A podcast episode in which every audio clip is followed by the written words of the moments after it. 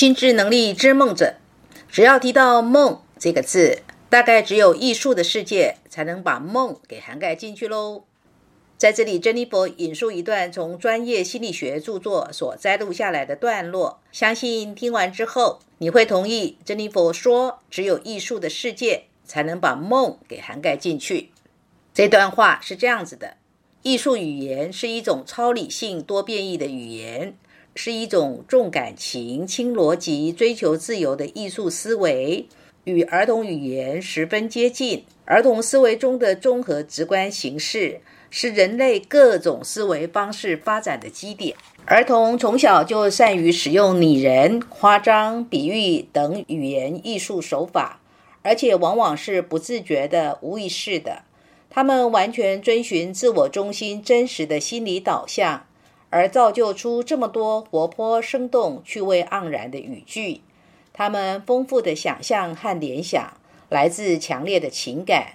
正由于这种强烈主观的情感，使他们产生一种感觉变异。根据这种变异而描绘出来的语言，就是艺术化的语言。文艺工作者在使用艺术语言时，在强烈的感觉震荡下，心态。也明显的趋向儿童思维式的直观形式，他们必须遵循自我情感的导向，遵循直观的真实感受，才能挣脱常规逻辑的运作，使人们的心灵震动。当艺术语言要求突破理性思维的局限，追求人类精神的最高境界时，所依据的便是这种接近儿童的语言。以上。摘自桂冠心理丛书黄天中、洪英正著作《心理学》这本书，其中的一个段落是改编自李俊平《儿童思维及其语言：艺术语言的原型探索之二》。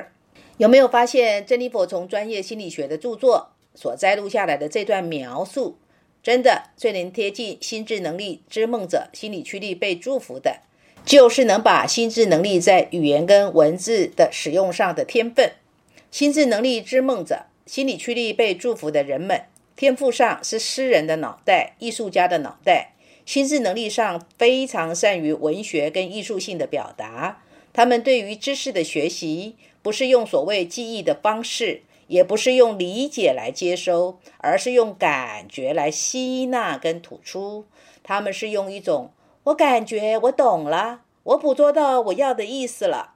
用感觉浸润跟共鸣的方式在学习、理解跟表达，不是用分析的，也不是用记忆的方式在学习。心智能力之梦者，他们在说话或是透过文字来表达自己，你会觉得他们好像有点在喃喃自语中。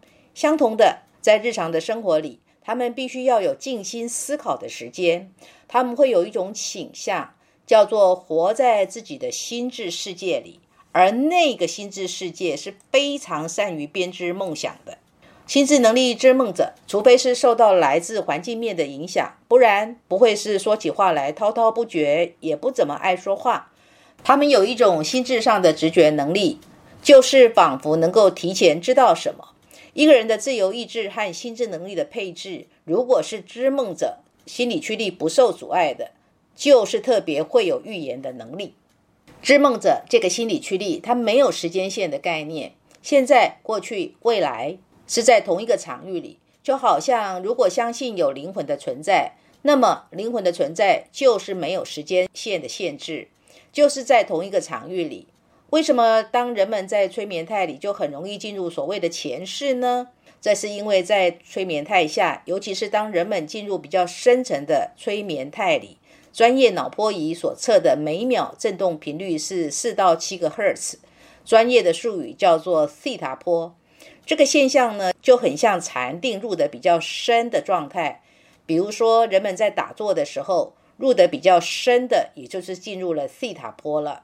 在那个当下，当事人的意识一下子其实就可以回到过去生了。这就是指意识状态在深层的催眠态里。很快的就可以回到以灵魂为主的生命过往的历史了。如果是属于比较视觉导向的人，脑袋里仿佛会有画面出来，就好像播电影一样，而且有些时候还是彩色的呢。如果是属于感官导向的人，就是身体会自然的知道故事是什么，身体可以告诉当事人情节是什么。如果是听觉导向的人，当事人仿佛是可以听到有声音，当然这个是只有他自己听到，其他人是听不见的。一般人在清醒状态之下，脑波的振动频率是每秒十四到三十个赫兹，这个叫做贝塔波，就像你们现在就是在贝塔波的状态。你们一边听珍妮佛讲课，一边呢，可能自己又在做一些什么其他的事。有些时候，我们也会做白日梦啊。当我们做白日梦的时候，或者是我们在午休的时间闭目养神，或者有些时候你就是习惯性的会听心灵音乐，然后呢，自己眼睛闭起来，慢慢的，你就会进入一种比较放松的意识状态。你仿佛呢，就忘记了时间的流逝。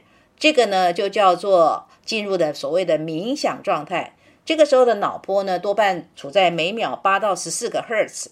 你的脑波呢，就是进入了所谓的阿法波。心智能力之梦者呢，是最不会精打细算的人。相反地，最精打细算的是心智能力养育者的人。在心理的驱力上，知梦者跟养育者是截然对立的。所以，心智能力知梦者的人，并不适合把脑袋用来经营所谓做生意、打算盘、做实际跟财务有关的事，或举凡跟现实面有连结的重要决策。珍妮佛呢，有个学生，心智能力是知梦者。你知道他最喜欢玩什么吗？他最喜欢玩天使卡。他呢，买了十几副的天使卡，乐此不疲。只要出版社呢有出版新的牌卡，他就疯狂的买。为什么？因为他觉得他每天呢抽天使牌卡，他认为那就是天使在跟他沟通。他对这种眼睛看不着、手摸不着的心智沟通模式最有共鸣感。如果是一个心智能力养育着的人来看这些卡，他会觉得这些根本是一些语焉不详的东西啊！这些卡到底在讲什么呢？有说跟没说不是没两样吗？然而，对一个心智能力知梦者人来说，对耶，这句话好有感觉哦！一切尽在不言中，他就是呢，好有感觉，觉得天使们正透过卡片呢在跟他说话。而那在一个心智能力养育者的眼里，他会认为你疯了；或者是在心智能力坚贞者的眼里，他会认为你不要活得那么不切实际嘛。心智能力知梦者的人，脑袋是活在一个很空灵的世界。心智上特别善于捕捉那些没有说出来的感觉，那个存在于虚空当中的幽微信息。但是有时候的危险就在于，如果心智能力知梦者心理驱力受到阻碍呢？这时捕捉的是虚幻的，而可能就做了错误的判断，却连自己都不知道，而掉入了严重的自欺欺人的状态喽。曾经发生的真实有趣的事，珍妮佛跟大家分享一下。台北班呢，曾经有个学生，自由意志跟心智能力是知梦者的配置。他说，之前呢，珍妮佛老师举办活动时，那一次我本来已经报了名，但后来不知怎的就忘了日期。打电话来给珍妮佛老师的时候，感觉珍妮佛老师在电话里的声音跟口气好像不怎么友善，心想：糟糕了，该不会是因为我报了名没去，所以珍妮佛老师生气了？但是呢，因为看珍妮波老师的文章好一阵子了，实在很想跟珍妮波老师学习，所以当老师后来又有举办活动的时候，我还是硬着头皮再度的报名了。然后当天见了珍妮波老师啊，才发现老师看起来就是一个女强人的样子嘛，但是呢，态度上很亲切、很爽朗哦，根本不是自己想的那个样子。现在啊，想到这一段，哈哈，发现。真的是自己很爱乱编故事诶，还好后来有来，不然就真的错过了跟老师学习的机会啦。珍妮佛服务的个案里，只要是心智能力知梦者的人们，往往珍妮佛就要格外有耐心，帮这些个案们厘清真相，破除妄象。为什么呢？因为即使心智能力知梦者心理驱力本来没受阻碍的，也会遇到动态的物质环境或人事环境所发生的情境跟事件。让他们的心智能力知梦者陷入了乱做梦的状态，而且往往如果不是自欺，就是欺人。春秋大梦做得美，美的冒泡，却会换来等泡泡破了，就是没有办法收拾的烂摊子哦。然而，在那个珍妮佛把可能的幻象给指出来的当下，唉，心智能力之梦者，往往还是宁可相信脑子里的那个春秋大梦会实现，自己才不会那么倒霉呢。怎么可能是黄粱一梦呢？这个时候，珍妮佛就会尊重个案喽，反正时间会给出答案的。